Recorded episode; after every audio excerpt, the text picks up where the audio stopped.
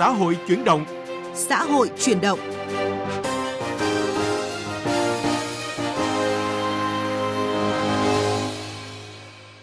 Các biên tập viên Thành Trung và Thu Huyền kính chào quý vị và các bạn. Thưa quý vị, Bộ Lao động Thương binh và Xã hội dự báo trong quý 1, quý 2 năm 2023, tình trạng thiếu lao động cục bộ sẽ tập trung chủ yếu ở các ngành dệt may, da dày, ngành gỗ, chế biến thực phẩm. Cần có những biện pháp kích cầu lao động như thế nào? Nội dung này sẽ được chúng tôi đề cập trong vấn đề xã hội. Sắc màu cuộc sống ở phần cuối chương trình, mời quý vị gặp gỡ cô giáo trẻ Hà Bích Hảo với lẽ sống đẹp và nhiều công hiến cho cộng đồng.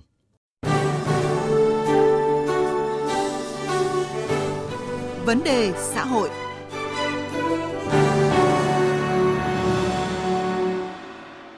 Thưa quý vị và các bạn, theo dự báo của Bộ Lao động Thương binh Xã hội về tình hình thị trường lao động trong quý 1, quý 2, lao động nhảy việc lớn, nhưng nhu cầu tuyển dụng ở một số địa bàn có thể gia tăng khoảng 350.000 cho đến 400.000 lao động, đặc biệt là lao động kỹ thuật. Trước tình hình này, Trung tâm Dịch vụ Việc làm Hà Nội tiếp tục triển khai các giải pháp để tổ chức có hiệu quả các phiên giao dịch việc làm, giúp người lao động thủ đô và các tỉnh thành lân cận tìm được việc làm phù hợp, ổn định cuộc sống. Phóng viên Hà Nam thông tin. Trung tâm Dịch vụ Việc làm Hà Nội sẽ nâng cao chất lượng và tần suất hoạt động của hệ thống sàn giao dịch việc làm, trải rộng khắp thành phố tại 15 sàn vệ tinh ở các quận huyện, có thể đáp ứng nhanh chóng kịp thời nhu cầu việc làm của cả người lao động và doanh nghiệp. Thông qua các phiên giao dịch việc làm lưu động, phiên giao dịch việc làm chuyên đề hay phiên giao dịch việc làm bán thời gian, Trung tâm Dịch vụ Việc làm Hà Nội không chỉ hỗ trợ tư vấn, thông tin thị trường lao động mà còn giải quyết bảo hiểm thất nghiệp, đào tạo nghề, hỗ trợ việc làm cho người lao động thủ đô và cả các tỉnh thành lân cận. Về nhu cầu việc làm và các chế độ đãi ngộ mà người lao động quan tâm khi tham gia tuyển dụng, ông Vũ Quang Thành, Phó Giám đốc Trung tâm Dịch vụ Việc làm Hà Nội cho biết. Chúng ta phải nhìn thấy rõ là về một số chính sách ưu đãi đối với người lao động, cái lực lượng lao động đi làm việc tại các doanh nghiệp thì cái quan tâm nhất của lực lượng lao động chính là vấn đề thu nhập. Ngoài ra thì đến môi trường làm việc, điều kiện làm việc và các cái cơ hội phát triển ừ, về nghề nghiệp cũng như sự nghiệp đấy là những cái mà người lao động rất là quan tâm cũng căn cứ vào đó thì khi chúng tôi tiếp nhận các cái nhu cầu tuyển dụng từ phía doanh nghiệp kể cả qua những nhu cầu về vị trí việc làm rồi các cái chế độ quyền lợi mức thu nhập chi trả trong quá trình tuyển dụng thì chúng tôi cũng tư vấn để làm sao mà có một cái mặt bằng chung nhất mà đảm bảo nhất với thị trường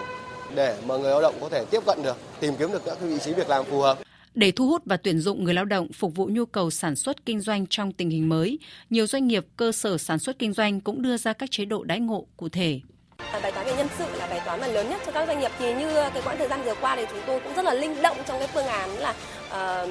trả lương cũng như là phương án tính lương cho các bạn nhân sự. Và hiện tại bây giờ khi mà thị trường đã bắt đầu nóng lên rồi, thị trường tuyển dụng bắt đầu nóng lên thì bản thân chúng tôi cũng có những cái thách thức nhất định khi mà tuyển dụng. À, đồng nghĩa việc đó thì cơ chế cũng phải tốt hơn à, chế độ tuyển dụng cũng phải tốt hơn. Bên mình chấp nhận cả những bạn sinh viên mới ra trường và sẵn sàng đào tạo cho các bạn nếu như khi các bạn là có nhiệt huyết. Trong năm 2022, Trung tâm Dịch vụ Việc làm Hà Nội đã tổ chức 262 phiên giao dịch việc làm, có 6.950 đơn vị doanh nghiệp tham gia, với tổng số nhu cầu tuyển dụng tuyển sinh là hơn 132.800 người. Tổng số lao động được phỏng vấn là trên 51.300 người. Số lao động được tuyển dụng trực tiếp tại các phiên là trên 18.000 lao động. Trong thời gian tới, Bộ Lao động Thương binh và Xã hội sẽ đẩy mạnh ra soát, tổ chức nắm bắt về tình hình nhu cầu tuyển dụng, tình hình cắt giảm sản xuất kinh doanh của các doanh nghiệp, đặc biệt là các doanh nghiệp FDI. Các ngành sử dụng nhiều lao động như là may mặc, da giày, sản xuất gỗ, vân vân để có phương án kết nối cung cầu lao động,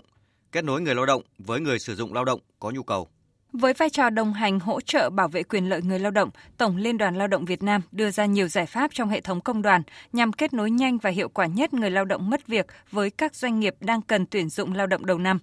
Phóng viên Bích Ngọc phỏng vấn bà Hồ Thị Kim Ngân, Phó trưởng Ban quan hệ lao động Tổng Liên đoàn Lao động Việt Nam về nội dung này. Mời quý vị và các bạn cùng nghe. À, thưa bà Hồ Thị Kim Ngân ạ, với chức năng bảo vệ, chăm lo, hỗ trợ người lao động, Công đoàn Việt Nam sẽ đồng hành và kết nối việc làm cho người lao động sớm ổn định công việc ngay sau Tết Quý Mão như thế nào? Năm nay thì chúng tôi tổ chức các cái ờ, gian hàng tư vấn uh, pháp luật về cái việc là chấm dứt hợp đồng lao động như thế nào, rồi hưởng bảo hiểm thất nghiệp ra làm sao, rồi các cái doanh nghiệp có nhu cầu tuyển dụng lao động trên cái địa bàn ở địa phương đó để người lao động có thể uh, biết được cái thông tin và có những cái kế hoạch uh, có thể tìm được các cái công việc. Các địa phương cũng đang rất là tích cực để mà thông tin đến người lao động bằng mọi cách, mọi nguồn lực uh, của mình. Như phản ánh chúng ta vừa nghe đầu chương trình thì à, các địa phương đang đẩy mạnh kết nối cung cầu lao động qua các phiên giao dịch việc làm để chuyển đổi công việc cho người lao động à, vừa bị mất việc sang các doanh nghiệp đang có nhu cầu tuyển dụng. Bà thấy cách làm này như thế nào ạ? làm sao để cho doanh nghiệp có thể tìm kiếm được à, nhiều đơn hàng, có được cái nguồn lực để họ mở uh, duy trì cái việc mà sản xuất. Và nếu như doanh nghiệp duy trì được sản xuất thì có nghĩa là có việc làm để cho người lao động uh, có được cái thu nhập ổn định. Uh, cho nên tôi cho rằng là cái việc mà thông tin về cái cung cầu lao động à, hiện nay là rất là quan trọng là cái đầu tiên là cái yếu tố quyết định cái việc là thiếu việc làm và thiếu bao nhiêu phân bổ như thế nào để cho nó phù hợp. Cái thứ hai nữa là cái việc mà à, đào tạo các cái kỹ năng để cho người lao động có thể đáp ứng được các cái công việc khác nhau có thể là thay đổi được các cái công việc trong cái bối cảnh có thể là tạm thời thôi nhưng mà nó cũng là cần thiết để mà người ta có thể chuyển đổi được các cái công việc um, phù hợp. Và cái thứ ba nữa là chúng ta cũng um, là cái cơ hội để chúng ta cũng tính đến những cái uh, giải pháp um, dài hạn uh, uh, cho cái việc là lao động ở là tại địa phương ở từng địa phương có thể có những cái việc làm mà giữ chân người lao động ở tại địa phương để khi có những cái khủng hoảng chúng ta không phải bị duy biến động à, từ những cái à, vấn đề rất là lớn như vấn đề về nhà ở như vấn đề về à, trường học cho con cái hay là những cái vấn đề à, về an ninh à, trật tự ở trên từng địa bàn. À, có nghĩa là những cái địa phương cũng phải tính đến cái việc là làm sao khi chúng ta thu hút lao động chúng ta cũng phải tính đến những cái à, an sinh những cái an cư cho những cái công nhân lao động mà người ta di chuyển đến cái địa phương mình thì tôi nghĩ rằng là trong cái bối cảnh hiện nay chúng ta cũng cần phải có những cái chính sách vừa là hỗ trợ kịp thời cho người lao động nhưng cũng phải tính đến những cái chính sách mà dài hạn hơn. À, vâng chắc chắn rằng là nếu mà có thể là tạo điều kiện để các doanh nghiệp uh, có được những đơn hàng mới để họ sẽ tự vận hành, sản xuất, thì à, công nhân lao động sẽ có cái việc làm. Đấy là cái điều mà mong đợi lớn nhất. Sau Tết, vì thiếu việc người lao động không quay trở lại ở nơi mình làm việc nữa và sẽ có nguy cơ là một số tỉnh, thành phố ký kết được đơn hàng mới nhưng lại không có người lao động để vận hành. Bà có nhìn nhận như thế nào về câu chuyện tại một số địa phương? Tôi nghĩ rằng là chúng ta đã đang và đang thực hiện cái à, thị trường lao động có nghĩa là mọi cái sự vận hành à, của doanh nghiệp hay là của xã hội là nó theo cái cơ chế kinh tế thị trường. Ở đâu có cái nhu cầu thì ở đấy sẽ có cái cái nguồn à, cung cấp. À, cho nên là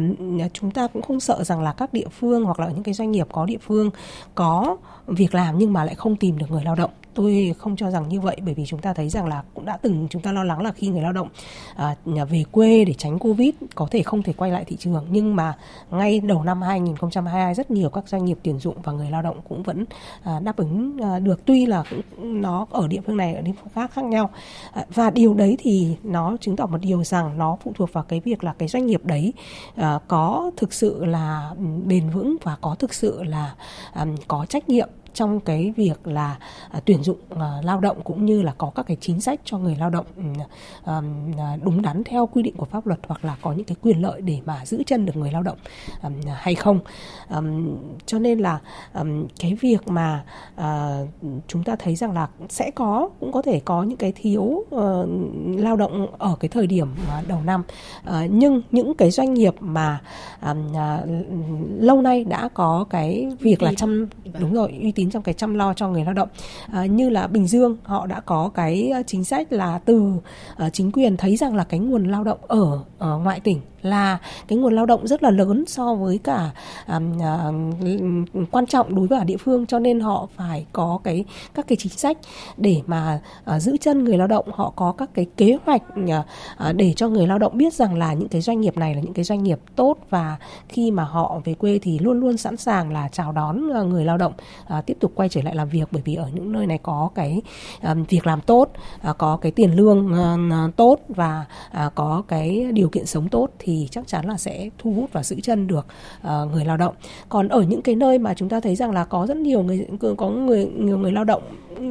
người ta không muốn quay lại nữa. Thậm chí là người ta vẫn sẵn sàng là um, uh, di chuyển uh, lao động nhưng mà họ sẽ không quay lại cái doanh nghiệp cũ bởi vì họ thấy rằng là uh, cái thời gian họ làm việc ở đấy nhưng mà người lao động người sử dụng lao động thì chưa quan tâm. Cho nên là họ um, hy vọng là sẽ tìm được cái uh, doanh nghiệp tốt hơn. Thì uh, tôi nghĩ rằng là cái um, việc mà kinh tế thị trường nó sẽ vận hành theo cái hướng là ở đâu mà có cái chính sách tốt và cái điều kiện lao động điều kiện sống tốt vẫn sẽ thu hút được cái đoàn viên và người lao động. Vâng, cảm ơn bà Hồ Thị Kim Ngân với những phân tích vừa rồi.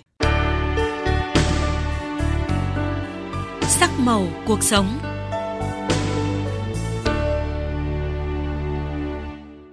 Thưa quý vị và các bạn, chuyên mục Sắc màu cuộc sống hôm nay, chúng tôi muốn giới thiệu tới quý vị cô giáo Hà Bích Hảo luôn nỗ lực vượt qua mọi thử thách để khắc phục khó khăn và lan tỏa giá trị sống tích cực trong cộng đồng. Hãy cùng theo dõi câu chuyện của chúng tôi để làm quen với người phụ nữ phi thường này. Cô giáo Hà Bích Hảo đang chia sẻ câu chuyện của mình với hàng trăm học sinh trường Trung học cơ sở Tứ Liên, quận Tây Hồ, thành phố Hà Nội. Cương mặt hỏng một bên bị méo mó mất một bên tai và gần như hỏng hẳn một bên mắt. Nhưng cô giáo trẻ Hà Bích Hảo luôn cố gắng không ngừng nghỉ mỗi ngày để lan tỏa năng lượng tích cực đến người đồng cảnh ngộ. Vừa lọt lòng mẹ, cô gái trẻ đã mắc bệnh u máu ngoài da, phải trải qua nhiều cuộc phẫu thuật. Cũng bởi dáng vẻ bên ngoài khác biệt, cô gái trẻ luôn bị chỉ trỏ, kỳ thị từ bạn học và những người xung quanh. Rất nhiều lần cô giáo Hà Bích Hảo đã khóc òa và tưởng như gục ngã bởi sự kỳ thị, dường như một tấm lưới vô hình ép chặt, khép lại mọi cơ hội và khát khao của cô. Ngay từ khi mới bắt đầu đi học thì mình đã bị các bạn nhỏ, các bạn học của mình không trân trọng, không coi trọng mình và mọi người luôn luôn coi mình là một vật thừa trong xã hội. Mọi người cảm thấy mình là một người rất là đáng ghét bởi vì mình cực kỳ là xấu khi mình lớn lên rồi mình đi học đại học thì mình có làm tình nguyện và các hoạt động xã hội thì chị giám đốc của một trung tâm có nói với mình là em đừng đến đây nữa, bởi vì em đến đây sẽ lây cho các bạn học sinh khác, cho những em nhỏ tự kỷ khác. Và mình cảm thấy rằng dù mình có nỗ lực đến thế nào đi chăng nữa thì mình cũng không thể nào mang đến cái niềm tin và cái giá trị sống tốt cho xã hội. Mình cũng đã từng nghĩ đến việc mình sẽ từ bỏ nhưng bước vào năm thứ ba của đại học, trường đại học sư phạm Hà Nội. Mình vẫn quyết định lựa chọn chuyên ngành giáo dục đặc biệt chuyên về trả dối loạn tự kỷ để tự mình chữa lành cái vết thương mà xã hội đã gây lên cho mình và mình có thể mang chính cái tình yêu thương của mình dành cho các em. Nỗ lực, cố gắng không ngừng, vượt lên mọi khắc nghiệt của xã hội, vượt qua những ca phẫu thuật dày vò, đau đớn cả thể xác lẫn tinh thần. Cô giáo trẻ không ngừng vươn lên để sống đẹp hơn, ý nghĩa hơn không chỉ hỗ trợ gia đình trẻ tự kỷ cô giáo Hà Bích Hảo còn thành lập quỹ mầm và những người bạn để nuôi dưỡng và bảo trợ cho 10 trẻ em có hoàn cảnh khó khăn được đến trường. Cô giáo trẻ Hà Bích Hảo tự thấy bản thân mình còn may mắn hơn rất nhiều các bạn đồng trang lứa tại quê nhà ở khi có một gia đình nhỏ luôn ủng hộ, động viên và tiếp sức để cô có thể đến trường, thực hiện ước mơ và cống hiến cho xã hội. Trong tất cả 10 bạn nhỏ không may mắn ở quê mình thì duy nhất chỉ có một mình mình có cơ hội được đi học và học tập cho đến ngày hôm nay. Nên những lúc như thế thì họ chính là cái niềm tin là cái động lực để mình cố gắng sống. Xúc động trước tinh thần vượt khó, nghị lực sống vượt lên mọi hoàn cảnh của Hạ Bích Hảo, cô Trần Thị Thanh Hoa, hiệu trưởng trường Trung học cơ sở Tứ Liên, quận Tây Hồ, Hà Nội đã mời cô giáo Hà Bích Hảo tới chia sẻ với toàn bộ các em học sinh nhà trường, với hy vọng là các em sẽ thấu hiểu hơn và trân quý hơn những hoàn cảnh khó khăn quanh mình. Khi được nghe câu chuyện của chị Hà Bích Hảo, à, chúng tôi càng cảm thấy kính phục và ngưỡng mộ chị. Và qua đây chúng tôi cũng muốn giới thiệu cho các em học sinh biết một tấm gương để các em lấy đó làm động lực để vươn lên. Câu chuyện của cô giáo Hà Bích Hảo đã lay động và truyền cảm hứng sống đẹp tới rất nhiều người dân thủ đô. Thứ nhất là mình à, khâm phục cái nghị lực của bạn ấy. Và cái thứ hai nữa là mình cũng muốn là bạn ấy có cái nghị lực như vậy thì sẽ cố gắng từ cái nghị lực của bạn ấy bạn truyền cảm hứng cho nhiều người khác nữa thì sẽ tốt hơn. Con cảm thấy uh, cô ấy rất đáng thương vì uh, bị uh, thế từ nhỏ. Con nghĩ cô ấy có ý chí rất là kiên cường và nghị lực rất là tốt ạ. Sau khi nghe câu chuyện đấy, con rút ra bài học là con sẽ không kỳ thị và không trêu trọng mấy bạn sinh ra đã không toàn vẹn như thế nữa. Cô ý có một ý chí và nghị lực để có thể trao lại tình cảm yêu thương cho những bạn đang bị tự kỷ mà cô ấy đang chăm sóc và cô có một tấm lòng nhân hậu, bao dung. Và rồi tôi nhận ra rằng những khó khăn này càng làm tôi thêm yêu cuộc đời và thắp sáng niềm tin trong tôi. Quý vị và các bạn thân mến, câu chuyện vừa rồi cũng đã kết thúc chương trình xã hội chuyển động hôm nay. Cảm ơn quý vị và các bạn đã quan tâm theo dõi.